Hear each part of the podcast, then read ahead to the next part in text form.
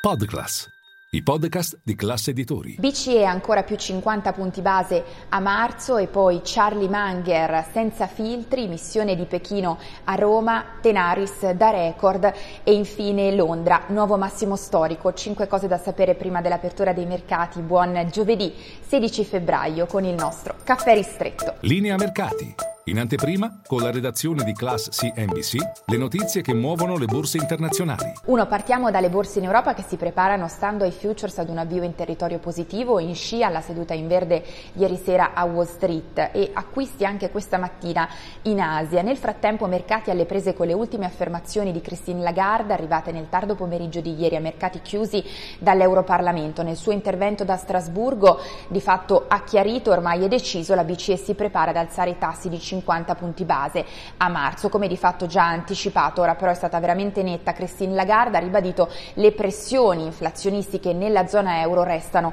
elevate. Nel frattempo da segnalare il rendimento del nostro decennale che ha superato quota 4 e 3%. Poi due, Charlie Munger davvero senza filtri è intervenuto nella serata di ieri al meeting annuale del Daily Journal di cui è direttore. Ebbene, il braccio destro di Warren Buffett non ha usato mezzi termini, come al solito, contro le criptovalute, ha detto chiaramente chi investe in cripto è idiota e poi ha parlato anche di Tesla, in particolare secondo lui la competitor cinese BYD è nettamente avanti rispetto al gruppo autom- automotive di Elon Musk per quanto riguarda la Cina. Tra l'altro BYD è una delle scommesse di Warren Buffett e della Berkshire Hathaway.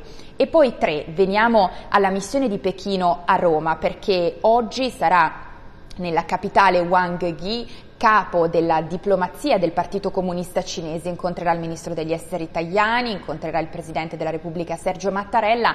Il fedelissimo di Xi Jinping di fatto punta a salvare la via della seta perché il memorandum d'intesa firmato ormai dal governo Conte nel 2019 volge ormai a scadenza marzo 2024. E poi eh, quattro, veniamo a Tenaris che ha presentato i conti ieri sera in tarda serata, oggi la reazione in borsa, un 2022 da record sul fronte degli utili, sono più che raddoppiati superando quota 2,5 miliardi eh, di euro, un momento decisamente positivo per il settore dell'oil and gas, ricordiamo che Tenaris è leader mondiale per quanto riguarda i tubi per esplorazione e produzione di petrolio e gas naturale. Per quanto riguarda le previsioni invece per il 2023, perché di fatto la grande domanda per quanto riguarda il comparto petrolifero è quanto saranno sostenibili risultati così positivi, un momento così d'oro per il settore? Bene, nella prima metà del 2023 Tenaris prevede comunque ancora crescita e investimenti per il settore. Staremo a vedere in avvio di seduta la reazione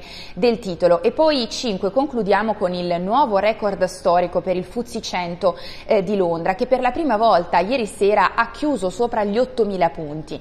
Potrebbe sembrare in contraddizione, no? perché ricordiamo il quadro macroeconomico è tutt'altro che roseo nel Regno Unito tra inflazione e recessione, anche perché nelle previsioni del Fondo Monetario Internazionale il Regno Unito è proprio l'unico paese eh, con il PIL segno meno per quanto riguarda il 2000 e 23. Tuttavia eh, non ci dobbiamo stupire perché gran parte delle società quotate sul Fuzzi Centro effettivamente realizzano ricavi all'estero e dunque oggi si riparte da un nuovo record storico per la Borsa di Londra. È tutto, vi aspetto in diretta a Caffè Affari con tutte le notizie.